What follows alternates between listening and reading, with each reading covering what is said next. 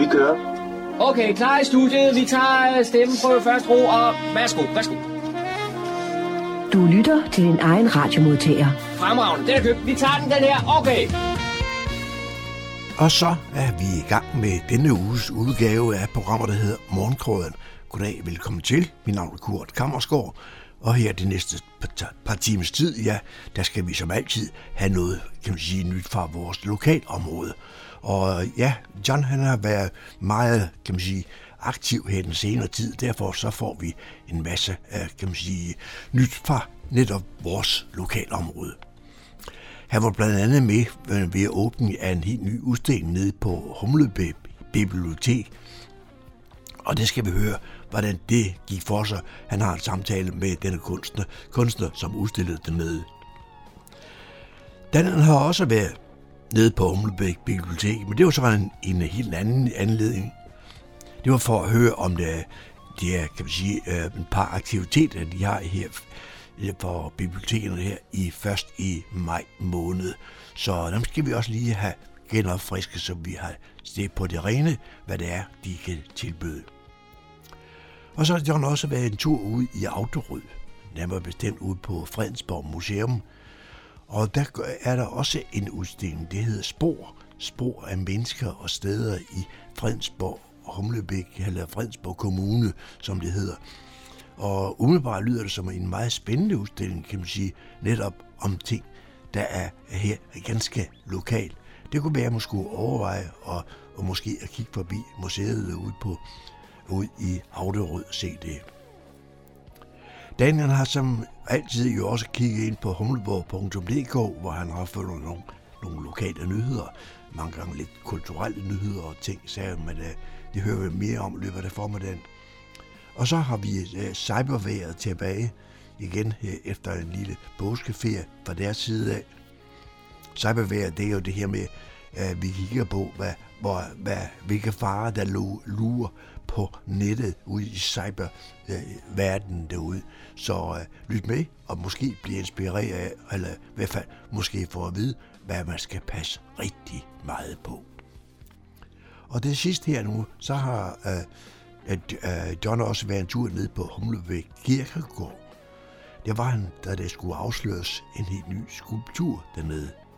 Hvad det var for en skulptur, ja, det kan du høre mere om i indslag her sidst i udsendelsen i dag. Så som I kan høre, så har vi været vidt, vidt omkring, og så vidt endda til os, jeg kunne finde ud af at finde noget musik, og det står jeg så for. Velkommen til Morgenkrøden. Rigtig god fornøjelse de næste to timer.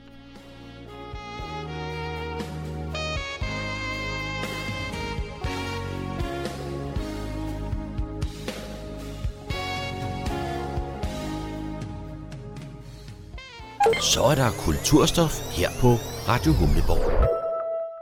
Jeg er på Humlebæk Bibliotek, og anledning er, at der i dag åbner en udstilling af kunstneren Marianne Thymer. Og Marianne, det er beskrevet, at du er lidt naivistisk, og det kan du ikke lægge skjul på. Hvor finder du dine motiver? Oh, altså nu har jeg jo malet i, i 40 år, og så har man nogle... Øh nogle ting og nogle emner, som man øh, bygger videre på, og øh, så man kan faktisk øh, ligesom Lego-klodser bygge ovenpå ens motivverden og, øh, og udvide det. Og hvad er dit udgangspunkt så, når du sådan bygger videre? Jamen altså, jeg har nogle emner. Altså, jeg har jo altid været glad for at lave nogen, der, øh, der spiller musik. Så synes jeg, jeg er så poetisk med musik. Og så har jeg jo været, været gift med en sømand, så øh, der er mange sømænd på billederne. Det synes jeg også, det der med at rejse og en sømand, og, og det er også en sjovt motiv, jeg godt kan lide. Eller også er der altid en hund på billederne også. Og når man nu går rundt i, i, i udstillingen her, så bliver man i hvert fald ikke i dårligt humør. Der er fest og farver. Jamen, det er jeg glad for. Det er jo også det, der er meningen. At jeg prøver at lave nogle livsglade ting, fordi at jeg synes, hvis man skal have et billede på væggene, så skal det være noget, der giver, gør en i godt humør. Jeg boede engang i kollektiv med øhm, Palle Nielsens søn, Ole Tøre, som øh, så sagde hvorfor har du ikke nogen af din fars billeder på væggen? For han er jo en af de bedste her i, i landet og laver sådan nogle. Men det er jo noget med atombomber, der springer. Så, så sagde han, han øh, ville ikke have hypokonterkunst på væggen. Det synes jeg er et meget sjovt ord, ikke? Men det, du laver her, det, det er meget ærligt. Det er i hvert fald øh, den lyse side af verden, jeg prøver at, at beskrive, ikke? Nu har du rigtig mange værker med her. Øh, er du stadigvæk aktiv? Ja, det er det, det er sådan en livsting. Det er ligesom at trække vejret. Jeg skal altid male eller lave skitser. Og, så det har jeg gjort i rigtig mange år. Men jeg laver både øh, maleri og grafik. Og, øh, og de ting, jeg er med her, det er mest det. Men jeg har også lavet en del keramik. Og noget, der hedder assemblage, men øh, det kalder jeg for skralleri. Fordi det der assemblage er sådan et svært ord, ikke? Men, men jeg har kun øh, en enkelt ting med for lige at, øh, at vise, at jeg kan det også, men jeg kunne ikke slæve så meget med. Og nu er vi så gået hen med, med det lille udstilling her, med, med dit skralderi. Ja. Og hvad er det for emner, du har med på malerierne? Jamen det er helt tilfældigt, hvad, hvad, hvad skralderiet kommer til at forestille. Så bruger jeg bare min fantasi. Det er ligesom, øh, da jeg var barn, så, øh, så hvad hedder det, havde vi sådan et gulv med terrasso. Og der kunne jeg altid sidde og finde en hund eller en kat eller et eller andet. Og sådan er det også med de her ting. Så siger jeg, gud, det ligner, det kan jeg bruge. Det ligner, det der kan ligne en, en, øh, en kalv eller noget, ikke? Så, øh, Og så er det ene af billederne her, det, der står lille fugl. ja, Og der er en ispind og så nogle andre dimmer. ja, det er sådan nogle dimser, fra, øh, man sætter bag på sin blindramme. Men det ligner da en fugl, gør det ikke? Oh, det må man sige. og her, der har du i stedet for læret at bruge noget helt andet at, at male på. Ja, de her billeder, det er lavet på træ, og det er faktisk gamle køkkenlåger. Og øh, før i tiden, jeg har lavet mange af dem, jeg tror, jeg har lavet 40 malerier med køkkenlåger. Og, og, jeg, og så tager jeg noget af, af malingen af, og så bliver jeg inspireret af det, der er tilbage, der er med til at danne motivet. Ligesom i terrassogulv, så opstår motivet af, af resterne. Det synes jeg er mere inspirerende, end, end at male på noget helt hvidt. Ja, det er genialt i hvert fald. Det er sjovt. Jeg fik, øh, jeg har i, i nogle år, der fik jeg faktisk køkkenlover af, af mine venner i fødselsdagsgave. det, var, det var ligesom det bedste, man kunne ønske sig. Men nu er det svært at få fat i dem.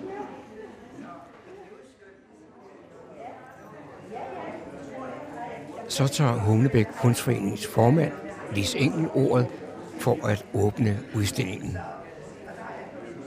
Ja, må jeg øh, påkalde mig en lille smule opmærksomhed, så vil jeg nemlig rigtig gerne byde jer alle sammen hjerteligt velkommen til vores fine separatudstilling med Marianne Tymler.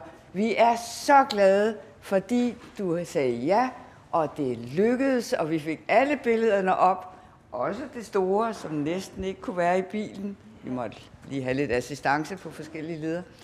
Øh, og øh, her er udstillingen, og I skal nyde den. Den er helt utrolig, synes jeg, med de der øh, måder, du skaber små, hele verdener, der er så genkendelige. Det er som hverdagssituationer, vi kan alle sammen identificere os med dem. Og samtidig er de vidunderligt fantastiske, fabulerende, poetiske, og vi har aldrig nogensinde oplevet det i virkeligheden. Og så alligevel, det synes jeg er noget af det mest magiske. Så hvis det skal hedde naivistisk kunst, så er det en helt særlig Marianne Tymler-version.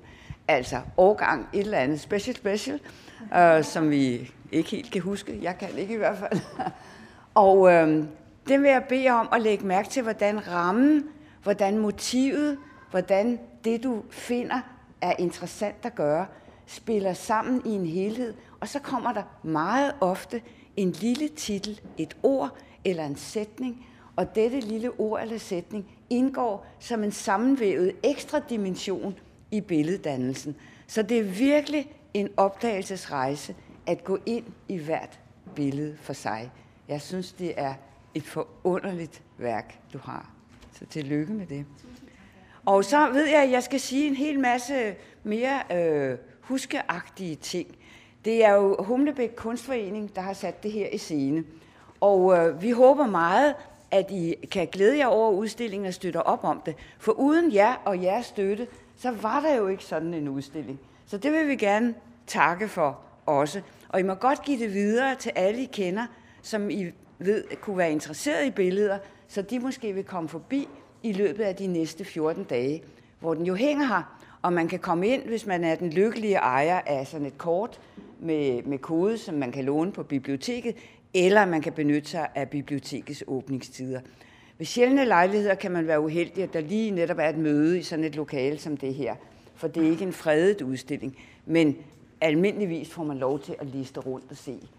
Og hvis man kommer meget langvejs fra, så vil jeg ringe til biblioteket dagen før og høre, har I et stort møde i salen, for ellers så skal jeg ind og se Marianne Tymler. Og det vil jo være, synes jeg, en ret god pression at lægge på. Så har jeg også øh, fået pålagt, at vi skal endelig huske, at Humlebæk Kunstforening byder jo på en sommerudflugt. Og det er hver den 11. juni, og man kan melde sig til heroppe hos vores kasserer Marianne. Og nu har hun gjort to syn. Ja, du er lige der. Ja. Øh, nej. og øh, det må I endelig gøre, hvis I har mulighed for det. Det skulle blive en meget spændende tur. Jeg kan slet ikke huske alle de ting, vi skulle opleve, men det var ikke småting i hvert fald. Øh, og det var den ene ting, jeg skulle sige. Og hvad var det mere? Åh oh, ja, og der skal meget gerne skrives i gæstebogen. Man kan skrive et sit navn, eller en hilsen, eller en lille kommentar, hvis man har lyst til det. Det er helt frit. Man kan også tegne et nyt lille værk. Alt er tilladt, så ordet er jeres. Værsgo og gå ud og fordybe jer, og Marianne er lige her, så man kan være så heldig at stille spørgsmål, og måske kan du lyst til at svare. Ja, ja. Så, jeg prøver så godt jeg kan. Ja, det er fint.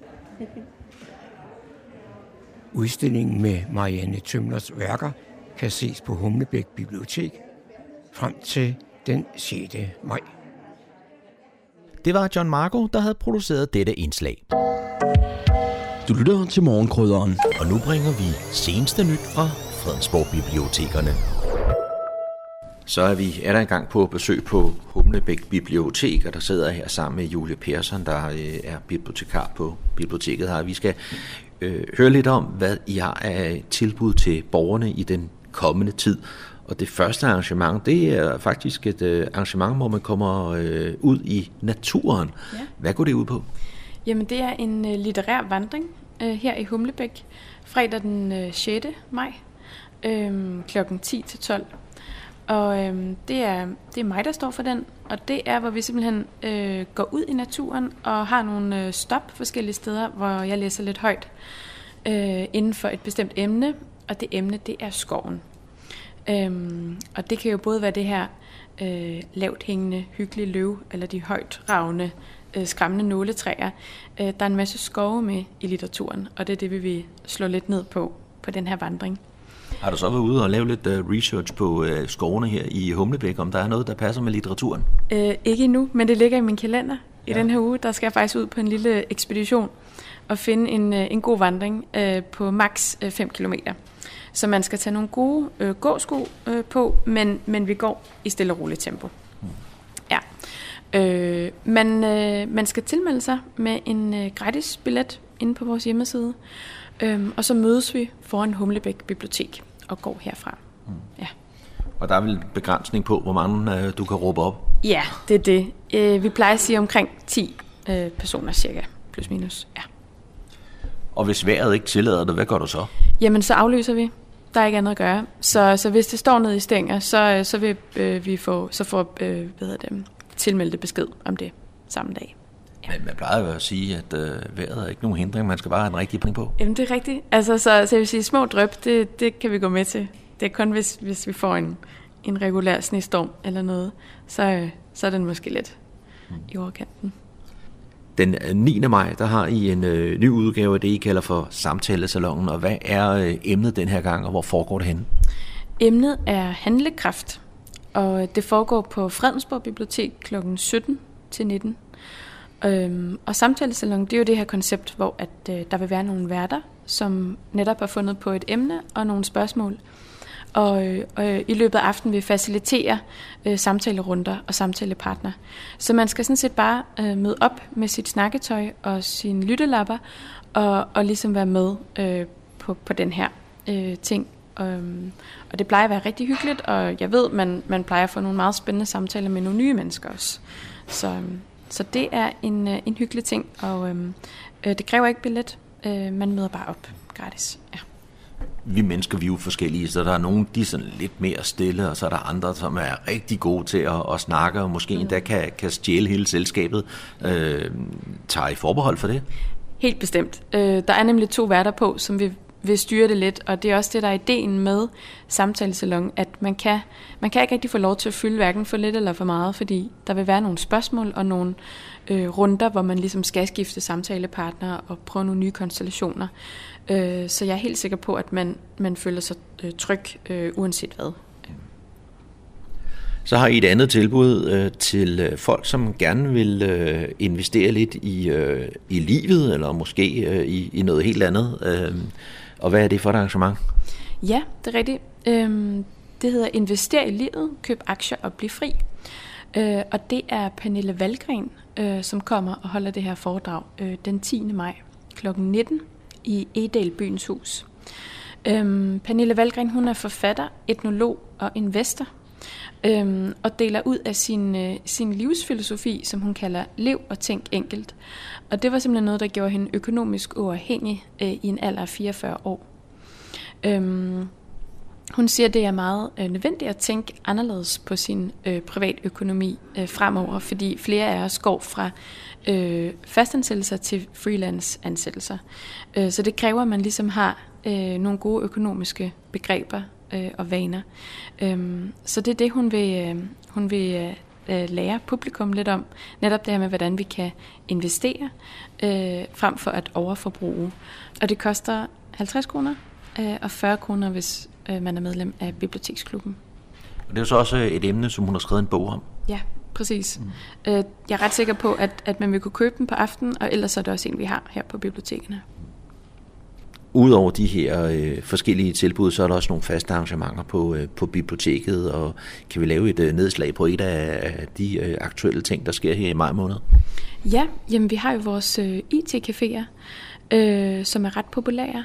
Øh, vi har dem på Niveau Bibliotek øh, om tirsdagen 14-16, og Humlebæk Bibliotek, der er det 14.30 til 16.30 om tirsdagen.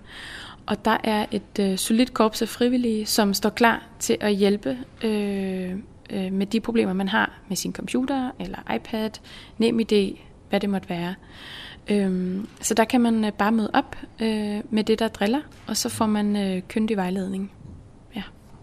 Og til de unge mennesker, der har lidt øh, problemer med øh, at få lavet lektierne, der er der også lidt hjælp at hente. Ja, lige præcis. Det er om onsdagen øh, kl. 14 til 17 på Niveau Bibliotek. Og det, øh, det er også nogle tofaste frivillige, der sidder klar. Øhm, og det er øh, 0. til 10. klasse, øh, de kan hjælpe. Øhm, så det er ja, folkeskoleelever, og det er alle mulige fag. Øhm, så man skal bare komme med det, der driller, øhm, og så får man øh, noget hjælp til det. Og det, øh, det kræver ikke tilmelding, men man dukker bare op. Og det var øh, ordene for, øh, hvad der sker på de lokale biblioteker her i starten af maj måned. Jeg vil sige mm. tak, fordi jeg måtte komme forbi her på Humlebæk Bibliotek. Det var hyggeligt. Tak for det. Du lytter til Radio Humleborg, din lokalradio i Fredensborg og omegn. Her på Radio Humleborg bringer vi nu et lokalhistorisk indslag. Jeg er i Auderød og er taget på Fredensborg Museum, som ligger i Rytterskolen fra 1722. Og så er jeg så heldig, så jeg træffer den daglige leder, Tore Ribers. Og Tore, kunne du fortælle lidt om den igangværende udstilling, og, og hvad den hedder? Ja. Vores nye udstilling hedder Spor, Mennesker og Steder i Fredensborg Kommune. Øh, og vi har lavet forskellige nedslag øh, rundt omkring i kommunen med udgangspunkt i nogle af de genstande, vi har, som øh, er lokalhistorisk betydning. Og øh, lige når man kommer ind øh, i udstillingen, så hænger der et kort over kommunen, som vi har delt ind i fire, og de her fire dele har hver sin farve, og det går igen igennem udstillingen, både inde i vores store særudstillingslokale, øh, men man kan også finde farven to andre steder på museet, så øh, det er ikke kun i, i særudstillingen, at man ser det her. Og de, de fire områder, øh, de dækker noget geografisk. Hvilke områder er det? Det er Fredensborg, så er det Humlebæk Sletten, Så er det Niveau Kokkedal, og så det, vi kalder landområderne. Vi har mange landsbyer i den her kommune, så, så det er lidt bredere og spredt ud over hele kommunen, men vi har altså valgt at give det den samme farve. Det, der vises på udstillingen her, det dækker jo en hulens lang årrække. Ja, vi har genstande tilbage fra stenalderen og helt op til i dag, altså til 2022.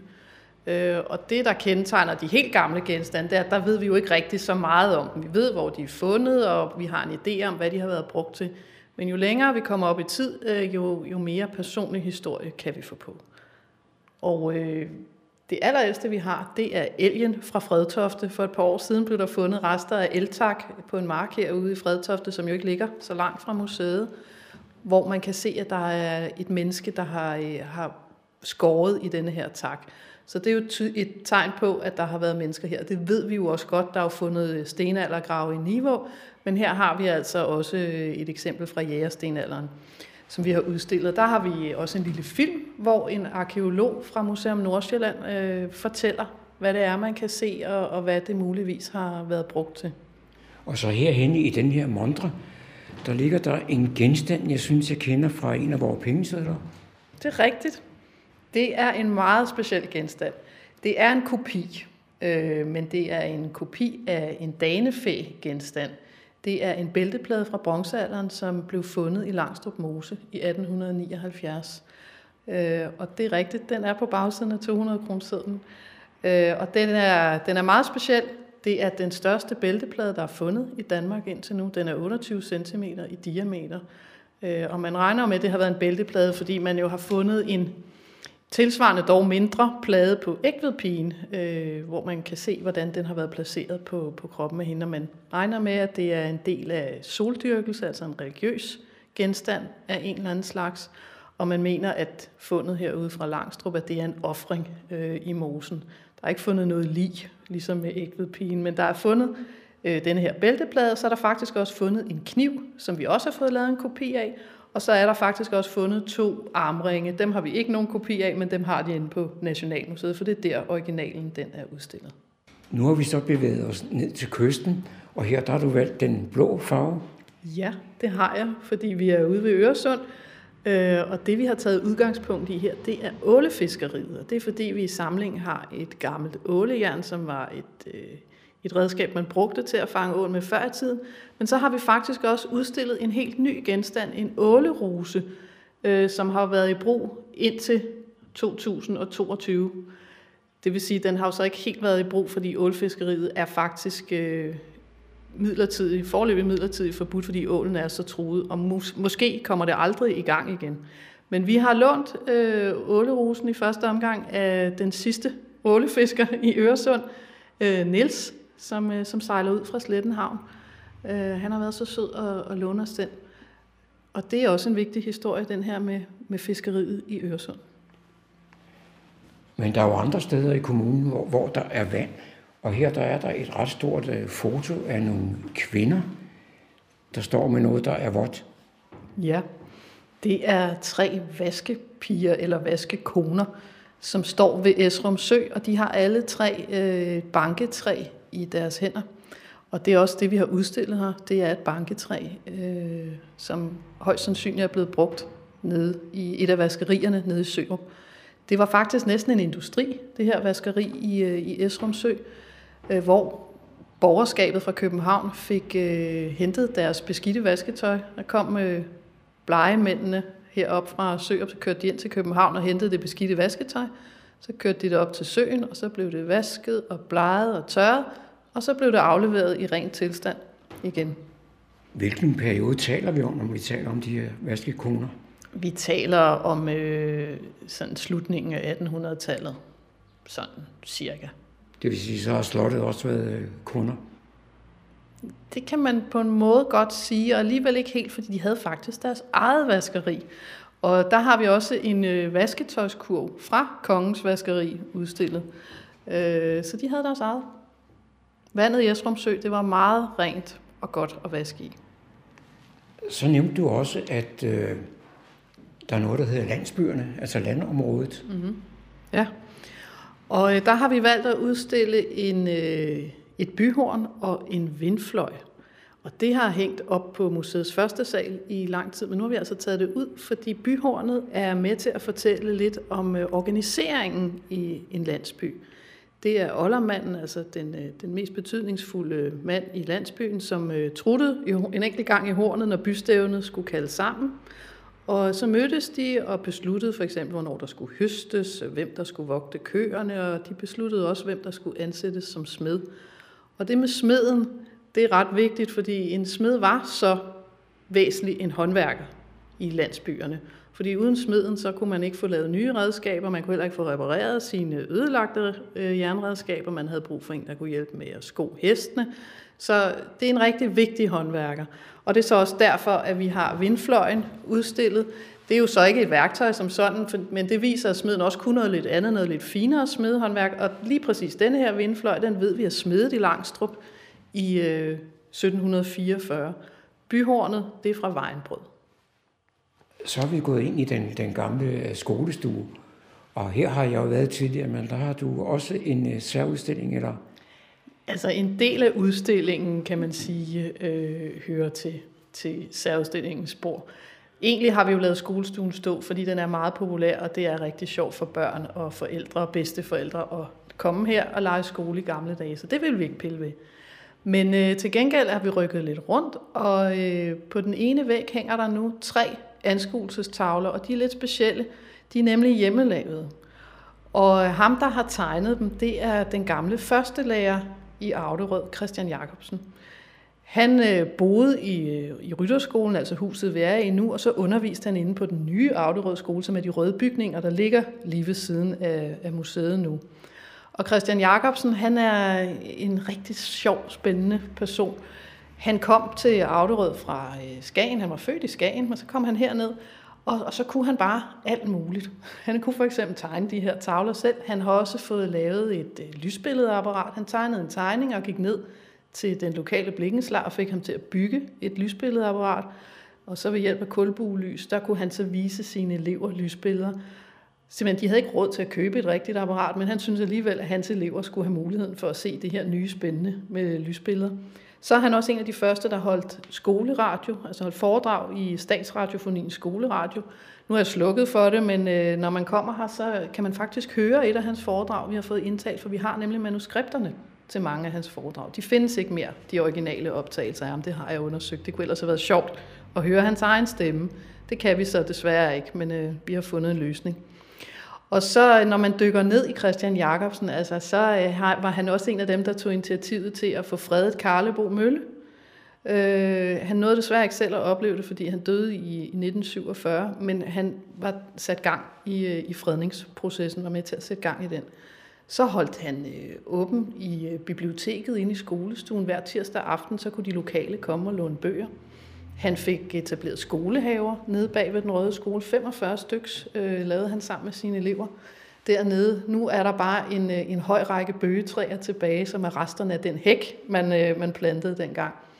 Og så holdt han også øh, aftenskolekurser i havebrug. Og, altså han er bare en rigtig sjov person og, og, og prototypen måske lidt på, på de her landsbylæger, der, der var samlingspunkter og igangsætter i landsbyerne. Så det er jo helt utrolig heldigt, at vi lige præcis her i Auderød, hvor vi er, øh, har haft sådan en mand huserende rundt, og som virkelig har sat sit præg på lokalområdet.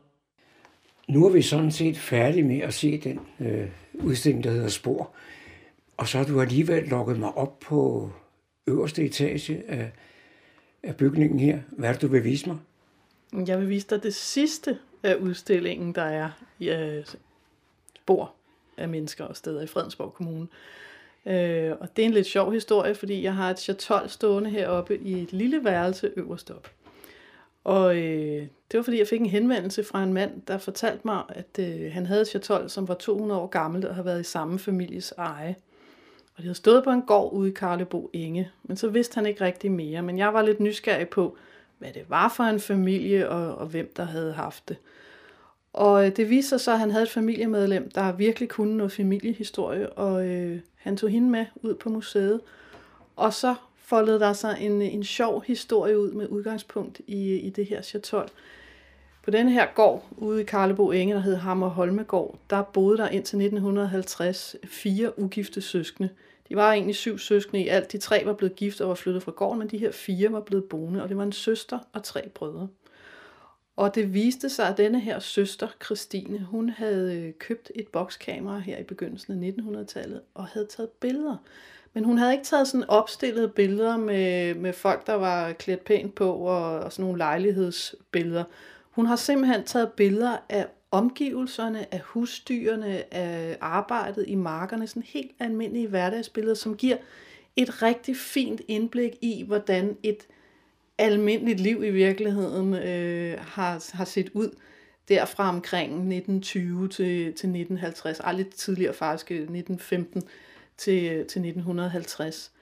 Og øh, nogle af de billeder øh, har man faktisk mulighed for at se i et album, man gerne må bladre i øh, heroppe, øh, hvor man kan se, hvordan hun, øh, hun har komponeret de her billeder. Hun har ikke bare sådan taget dem fuldstændig bevidstløst. Film var dyrt, og det var dyrt at få det fremkaldt, så hun har skulle, øh, skulle tænke over, hvad det var, hun skulle fotografere. Øhm, og så har vi også nogle genstande fra hende, øh, som vi har fået til museet, blandt andet en kaffekværn. Og vi har en kaffekværn i forvejen, men denne her kaffekværn, den er helt særlig, fordi der ved vi, at hun sad med den hver dag, når kaffen skulle kværnes. Sad hun med den i skødet, så drejede hun syv gange til højre og tre gange til venstre, og så var kaffen kværnet, som hun syntes, den skulle kværnes. Og det gør en forskel også, at vi ved, hvem der har brugt den, hvornår den har været brugt, og hvordan den har været brugt. Så øh, det, det er lidt med til at fortælle historien om, om hvad der skal til os for at, at komme på museum. Der skal helst være en historie, og her på et lokalhistorisk museum, der skal det selvfølgelig være med udgangspunkt i den lokale historie. Altså det skal have været brugt lokalt eller af lokale mennesker. Fordi det er det, vi skal her. Vi skal fortælle den lokale historie. Hvor mange mennesker har der været for at se øh, udstillingen her? Og indtil videre, hvor mange har der været? Der har været et par hundrede, øh, vil jeg tro nu, øh, at se udstillingen, og man må rigtig gerne komme herud. Øh, vi har jo åbent tirsdag til søndag fra 13 til 16. Der er man øh, mere end velkommen til at komme ud og blive lidt klogere på den lokale historie her i Fredensborg Kommune. Det var John Marco, der havde produceret dette indslag. Du lytter til morgenkrydderen. Så er det igen gået hen og blevet tid til lokale nyheder, hentet fra humleborg.dk. Bag mikrofonen er det Daniel Jørgensen. Fredensborg Kommune inviterer til borgermøde onsdag den 18. maj om forslag til lokalplan K107 for Kokkedal Bymidte Syd, også kendt som Formatprojektet. Borgermødet afholdes som med ledet den offentlige høring af lokalplansforslag, som finder sted i perioden 23. marts til 25. maj. Du kan læse mere om høringen på Fredensborg Kommunes hjemmeside. På borgermødet vil der være mulighed for at stille spørgsmål til lokalplansforslaget. Der vil også være mulighed for at møde Athena Partners, der på vegne af grundejer UTF Invest Nordsjælland har udviklet formatprojektet. Derudover deltager Nordsjællands Grundskole og Gymnasium, også kaldt for NGG, der planlægger nye skolebygninger i området. Borgmødet holdes som sagt onsdag den 18. maj, det er kl. 17 på Rådhuset i Kokkedal. Af hensyn til planlægning bedes man tilmelde sig til borgermødet senest den 15. maj ved at sende en e-mail til adressen borgermoder fredensborg.dk. Lørdag den 7. maj kl. 10 byder borgmester Thomas Lykke Pedersen, formand for fritids- og idrætsudvalget Soma Mariel og Kokkedal Løbeklub velkommen til en gå- eller løbetur i Kokkedals smukke natur. Det er i anledningen af arrangementet Tour de Fredensborg. Her kan man komme ud og bevæge sig i frisk luft og samtidig se nye steder af kommunen. Hele familien er velkommen til en hyggelig fælles aktivitet og måske en lille smule sved på panden. Man vælger selv, om man vil gå eller løbe, og ruterne er på 3,5 eller cirka 5 km. Og er man frisk på en længere tur, så kan man løbe 5 km ruten to gange. Turen bringer en forbi skøn natur langs Userød Å og flere eksempler på byens klimatilpasningsprojekter. Tilbage i mål er der vand og saft til alle deltagere, og der er også medaljer, hvis man har lyst til at modtage en sådan. Start og mål er på banen ved Egedalshallen på Holmegårdsvej 3 i Kokkedal, og der er mulighed for parkering og toiletbesøg. Tour de Fredensborg er arrangement på tværs af kommunens fire byer i samarbejde med idrætsforeningerne. De arrangeres fire gange om året, en i hver bysamfund. Så sæt kryds i kalenderen og tag familien med under armen og deltag lørdag den 7. maj kl. 10. Nu byder Fredensborg Bibliotekerne på en samtalesalon på Fredensborg Bibliotek. Det er den 9. maj, og her vil samtalen kredse om begrebet handlekraft. Konceptet har gået sin sejrsgang i niveau, og nu kan borgerne i Fredensborg også prøve det af. Samtalesalonger. Her kan man komme ind fra gaden og føre dybe samtaler med mennesker, du måske aldrig har mødt før. Det er som sagt den 9. maj, det er kl. 17 til 19, og her vil man blandt andet blive konfronteret med spørgsmål som, hvad undrer du dig mest over ved samfundet, da du var barn? Hvad skal der til, for at du selv kan gøre noget? Hvornår har du sidst følt, at du gjorde en forskel, og hvad vil du gerne gøre bedre? Emnet for samtalen er således udstukket på forhånd af samtaleverden, ligesom at man bliver sat sammen med en samtalepartner, som man ikke nødvendigvis kender. Derudover gælder det for deltagerne om at formulere sine egne tanker og ikke mindst lytte til, hvad andre har at sige. Deltagelse i samtalesalongen den 9. maj er gratis, og man skal bare møde op, da samtalesalongen ikke kræver tilmelding. Man kan endda møde op alene, da samtaleverden nok skal sørge for, at man får nogen at snakke med. Det var, hvad vi havde af lokale nyheder og kulturinformationer. Du kan læse disse og mange flere på humleborg.dk. Bag mikrofonen var det Daniel Jørgensen.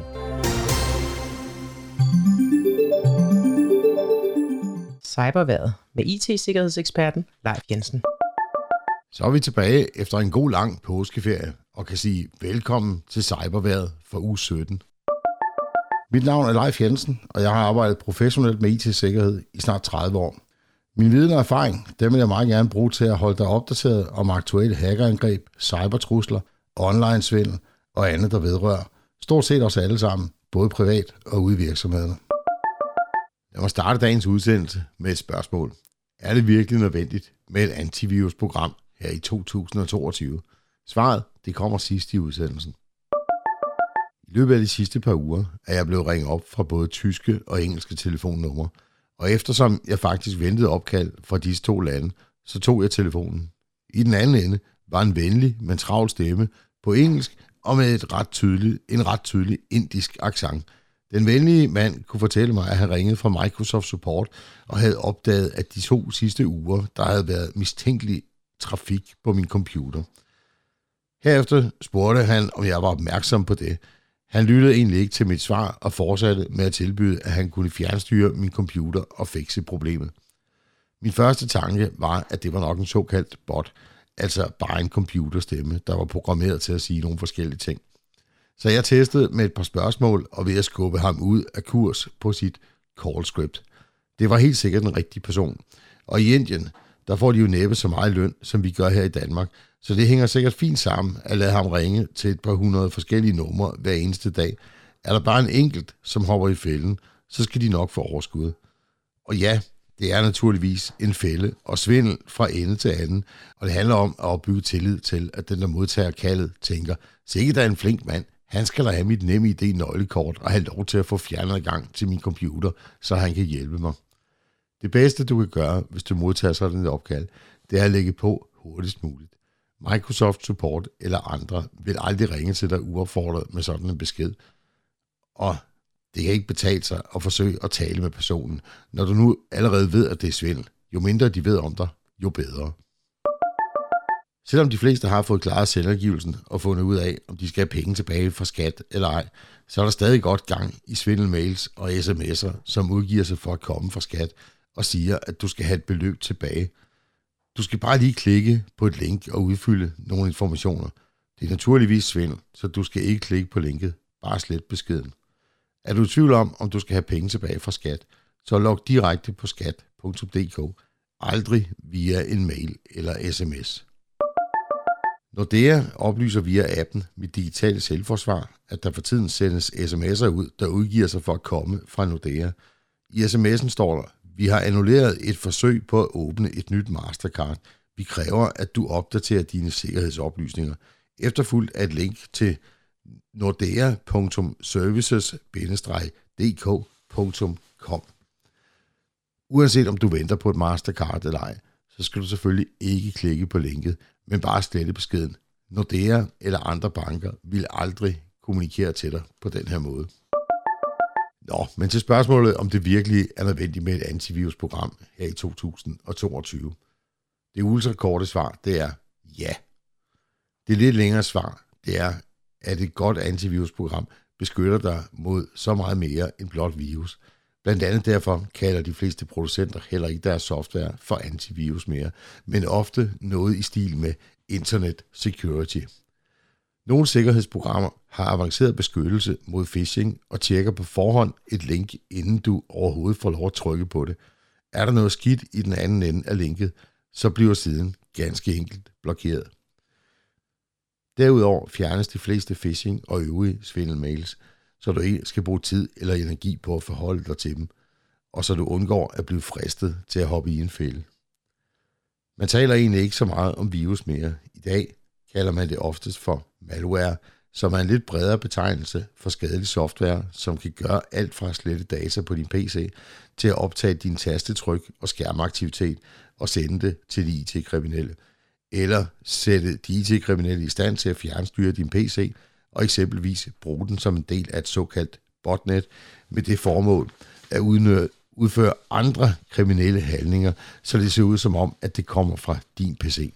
Det kunne eksempelvis være et DDoS-angreb, som vi har talt tidligere om her på cyberværet. Nogle sikkerhedspakker de indeholder også forældrekontrol, så man for eksempel kan forhindre, at PC'en i børneværelset øh, i at gå ind på hjemmesider med forskellige kategorier, som for eksempel vold, porno, alkohol, stoffer osv. En anden funktion, du ofte finder i disse sikkerhedspakker, er beskyttelse af dit webkamera, så du selv styrer, hvilke programmer, som skal have adgang til kamera og mikrofon, samt hvornår. Mange vil sige, jamen der er jo allerede sådan et sikkerhedsprogram indbygget i Windows, og det er også delvist korrekt. Ulempen ved at bruge det indbygget i Windows er, at det kun yder en ret basal beskyttelse. Men endnu værre er det, at eftersom det er det mest udbredte, så er det også det første, de IT-kriminelle sørger for at kunne komme udenom, når de programmerer deres malware. At vælge et sikkerhedsprogram, det er for mange lidt af en religionssag, så det kan være svært at få et objektivt svar, hvis du spørger i dit eget netværk. Mit bedste bud på et objektivt svar og anbefaling, det er at kigge hos Forbrugerrådet Tænk. De laver hver år en test af antivirusprogrammer, og jeg anser dem for at være både uvildige og troværdige. Jeg hører tit argumentet, jeg har det bedste antivirusprogram, det passer sig selv, og jeg hører aldrig fra det. Det er absolut det aller dårligste argument. Det var Cyberværet Special Edition for denne gang. Hvis du har lyst til at komme i studiet sammen med mig og få en uformel snak omkring cybersikkerhed, så hører jeg meget gerne fra dig. Tusind tak, fordi du lyttede med. Her på Radio Humleborg bringer vi nu et lokalhistorisk indslag. Jeg er taget til kirkegården i Humlebæk. Det er søndag eftermiddag, og så står jeg her sammen med Torben Valers. Uh, Torben, hvad der skal ske her i dag? Ja, vi skal jo have afsløret en sten, som jeg har ønsket mig i mange, mange, mange, mange år. Og ja, det var oprindeligt, jeg havde tænkt på, at det skulle være en bronzesten. Men så snakkede jeg med vores kirkegårdsleder, og han sagde, bronze, det bliver stjålet på kirkegården. Du skal have en i sten. Og så blev det Leila Vestergaard. Og du siger sten, men hvor står den? Den står lige her på vores gravsted. Lige her op og ned af Ny Strandvej, eller Hummelbæk Strandvej, som den hedder i dag. Du siger vores gravsted. Hvis gravsted er det? Ja, det er faktisk mit. Det er her, jeg kommer til at ligge, når jeg kommer. Der ligger min far og mor, og min første kone ligger her. Så det er vores familiegravsted. Det er her, den, øh, den kommer til at være. Og ja, jeg er utrolig stolt af den. den og nu er den udformet som et, et møbel, kan man sige? Ja, både og. Fordi det er jo, vi kaldte den jo en bænk, men der er jo ikke nogen decideret ben på. Det er jo en blok. Så jeg vil sige, det er sådan mere en ting, men hun starter med at sige, sæt dig. Og det kan man jo godt på en, på en skulptur. Det, det er jo derfor, der er sat en sten op. Det er, at man kan sætte sig og slappe af og tænke og lade tankerne flyve ud over det her fantastiske område, som Humlebæk Kirkegård er. Det er jo ikke bare her i Humlebæk, vi har. Vi har også vores Torben Kirkegård. Vi har så mange ting her i byen, og der bliver det så en del af det, den her skulptur. Og jeg er meget stolt af den. Nu er det jo heller en hemmelighed, i hvert fald ikke for mig, at du har fotograferet de skulpturer, der er her i lokalområdet. Ja, og, der, og dem, øh, jeg er ved at lægge sidste hånd på den næste udgave af den, af Humlevæk. Den er sang, der er ikke kommet nu, men inden for en måned eller to, så vil jeg håbe, at jeg kan få lavet den sidste af dem. Og den er jo også med i Humlebæk Kirkes øh, hæfte. Der kommer den også med. Og der er jo også sat de skulpturer, der er i Bogenbæk Kirkegård på. Så jeg holder meget af kunst. Og, og elsker at arbejde med kunstforeningen her i byen. Så skal vi jo til at have indvidet vores nye skulptur her. Vi kalder det en bænk. Vi har nu mere kaldt det en skulptur. Og det er jo Leila, der skal indvide den. For det er også Leila, der er knoklet et halvt år eller mere på den. Og John, han vil interviewe hende samtidig med, at hun fortæller. Ja, velkommen. Jeg har øh, skrevet en øh, lille tale, fordi uh, Torben jo skrev til mig i går, at der kom radio på, og, og, og at jeg skulle holde en lang tale, så den er ikke blevet helt så improviseret, som jeg havde tænkt mig. Men det er jo udmærket, fordi så får man jo virkelig fældet det ned i god ja, ro og orden, som man gerne vil sige. Og det er jo faktisk bedre. Jeg vil lige starte med at læse teksten på stenen, for nu så jeg, at folk gik sådan lidt øh, rundt og vidste ikke rigtig, hvor de skulle begynde. Jeg vil gerne lige vise, hvor I starter. I står her, og så står der, sæt dig. Og så følger man den her bane ned over stenen, rundt, og så op, og så går man ind i næste. Og det er lavet så tydeligt, som jeg nu kunne lave det. Altså, at, at, øh, at for eksempel når der står nogen, så drejer det rundt om hjørnet, ikke? Så det håber jeg, I kan finde ud af. Nu læser jeg den lige. Sæt dig og lad tankerne løbe videre. Ned over stenen, hen ad stien, op over træerne, ud over markerne, op i himlen, hvorfra solen kaster sit lys ned på dig. Luk øjnene og lyt. En solsort synger, insekter summer, blade rasler, gruset knaser. Hører du nogen, der kommer, der går, der gik en gang her i denne have, hvor stemmer fra levende og døde blander sig med fuglenes sang. Sanser du hylden og rosens duft, muld og græs og hæk, træer der vokser, blomster der gror, en regnorm, et lille insekt. Mærker du dukken og regnen og sneen, solen der varmer din krop, vinden der strejfer din kind som en hånd, der blødt vil løfte dig op. Endnu er dagen lys og lang, og fuld af nogen, der kalder. Gå med glæde, gå med fred, ud i verdens raballer.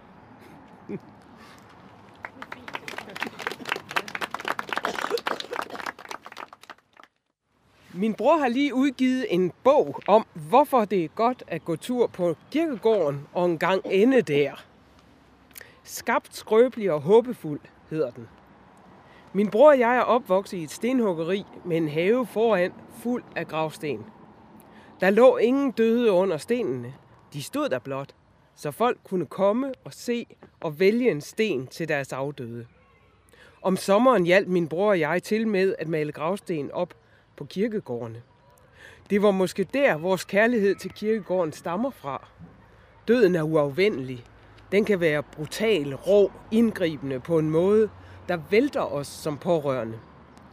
Hvad enten vi vil eller ej, må vi leve med den, døden. Bevidstheden om, at den findes, at vi kan miste, at vi mister, at vi selv skal dø.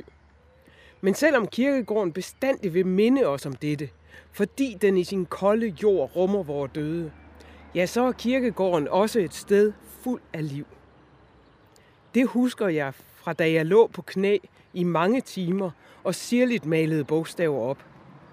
Graver og gardnere går rundt og passer gravstederne. Graver og dækker grave til, klipper hække og beskærer. Pårørende kommer forbi, vander blomster, lurer ukrudt, står og sidder lidt, mindes, græder måske og tænker på og taler i det indre med dem, de savner. Folk går tur på stierne, fuglene kvider i træer og hække, insekter sviger, blade folder sig ud og falder af, violes rundt af vinden, fejes sammen. Blomster spiger, gror og visner, træerne vokser. Dufter og lyde blander sig. Forår, sommer, efterår og vinter afløser hinanden. Alt kommer igen.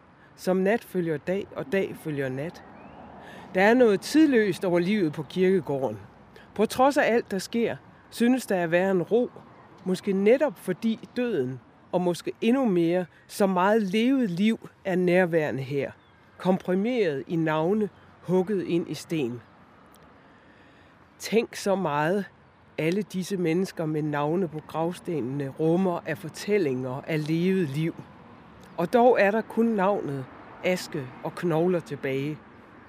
Du, som går forbi, ser måske et navn, du kender, og erindringerne, associationerne og tankerne løber af med dig ved synet.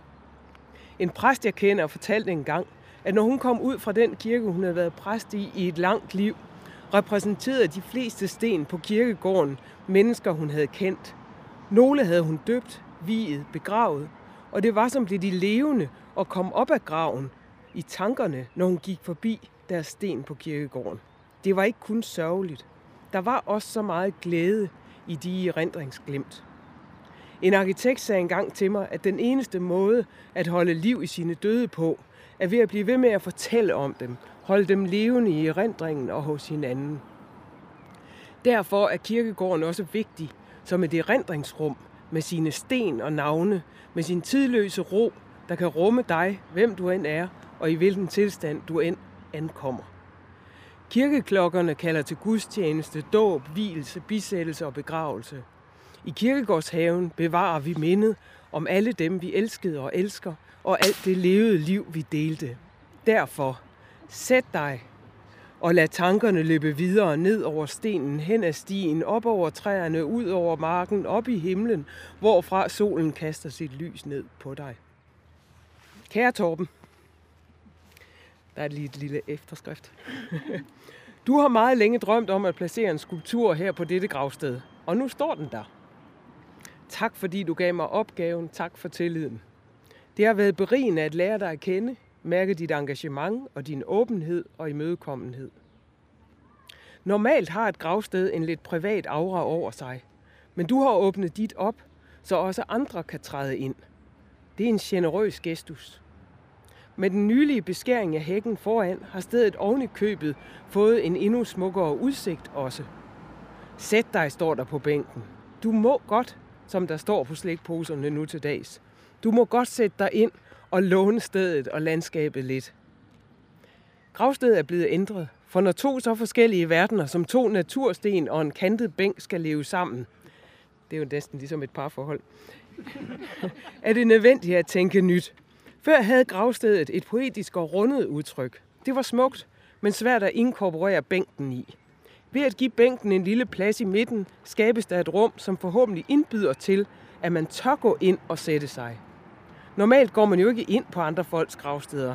Der er en eller anden form for privat fred, som man intuitivt mærker skal respekteres. Men du, Torben Valers, har jo haft en anden mission. Du vil gerne åbne dit gravsted, placere noget, som kan være til glæde for alle, for ærens kultur til kirkegården. Da Lucianas direktør Paul Erik Tøjner fungerede som anmelder, skrev han ofte også om museernes caféer og vigtigheden af disse.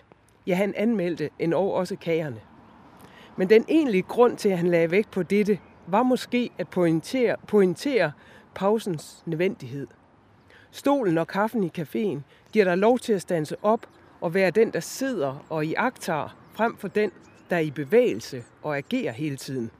Sådan er det også med en bænk, og med bænken her på gravstedet. Forhåbentlig vil mange få glæde af et lille hvil her, og ro til at lade tankerne løbe videre. Tak.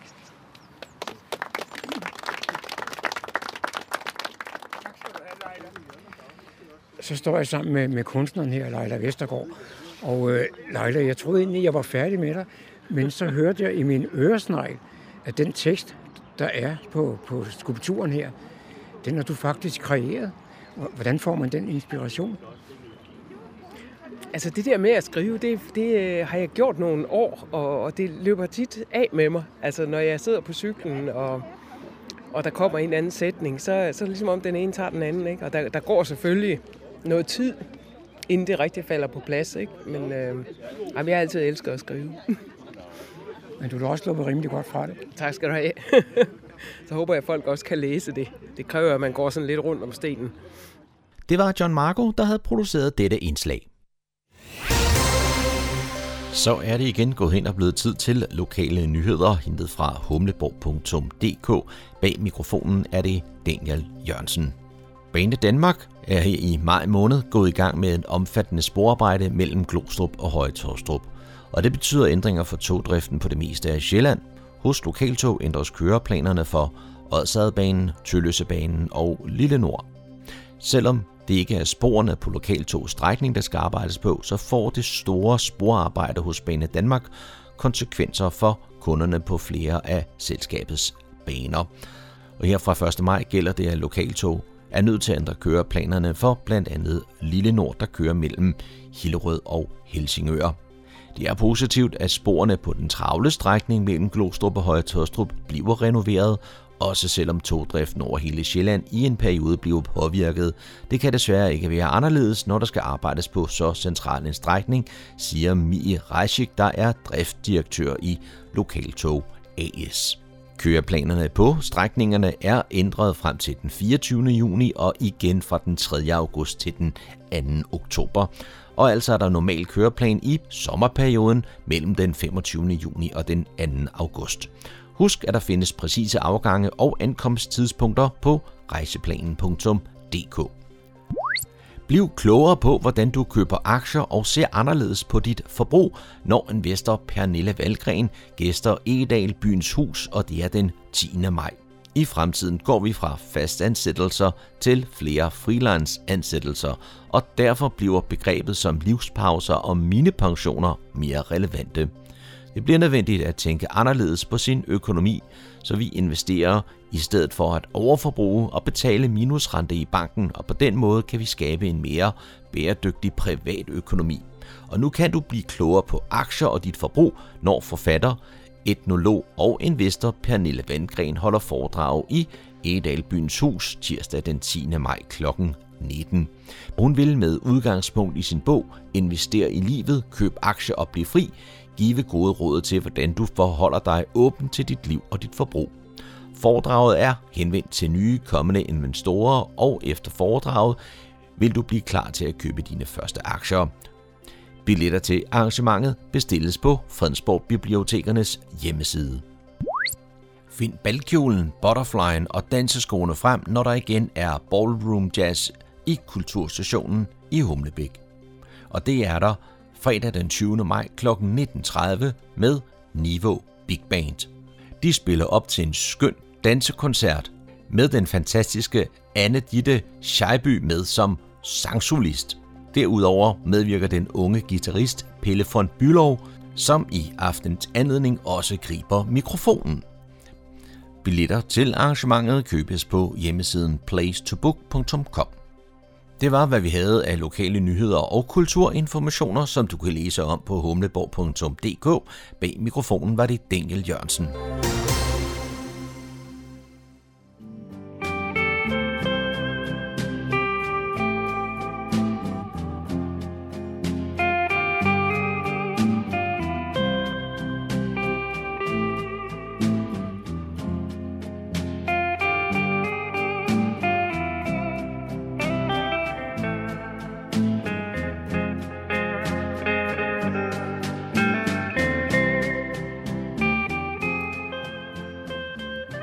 Disse toner fortæller os, at vi er nået til afslutningen på denne uges udgave af programmet, der hedder Morgenkrøden. Her fra redaktionen, som består af undertegnet, jeg hedder Kurt Kammersgaard. Ja, der siger jeg tak for nu, og på genhør en anden god gang.